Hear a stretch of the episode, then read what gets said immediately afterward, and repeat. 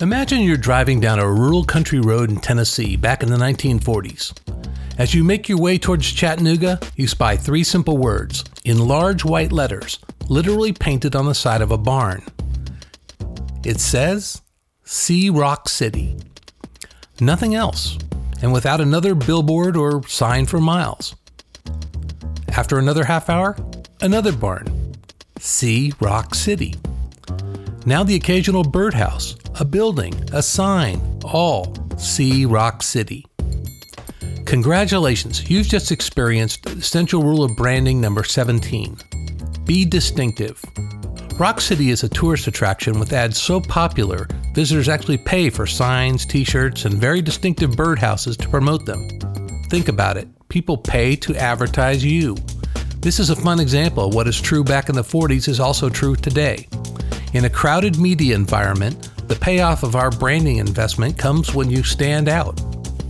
On a more contemporary note, look at the exhibitors at the Austin South by Southwest conference. 200,000 people attend. CNN and other media pay to rent entire streets to set up studios. Microsoft and others build block long party lounges. Game of Thrones even sent out fleets of custom sword throne pedicabs.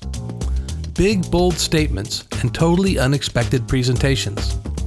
We sometimes forget that branding is the business of innovative interruption, making a brand, a product, or proposition much more interesting than the things around it. So do a quick gut check every time you do a branding assignment. Ask yourself is it memorable? Is it innovative? And more importantly, Rule 17 is it distinctive?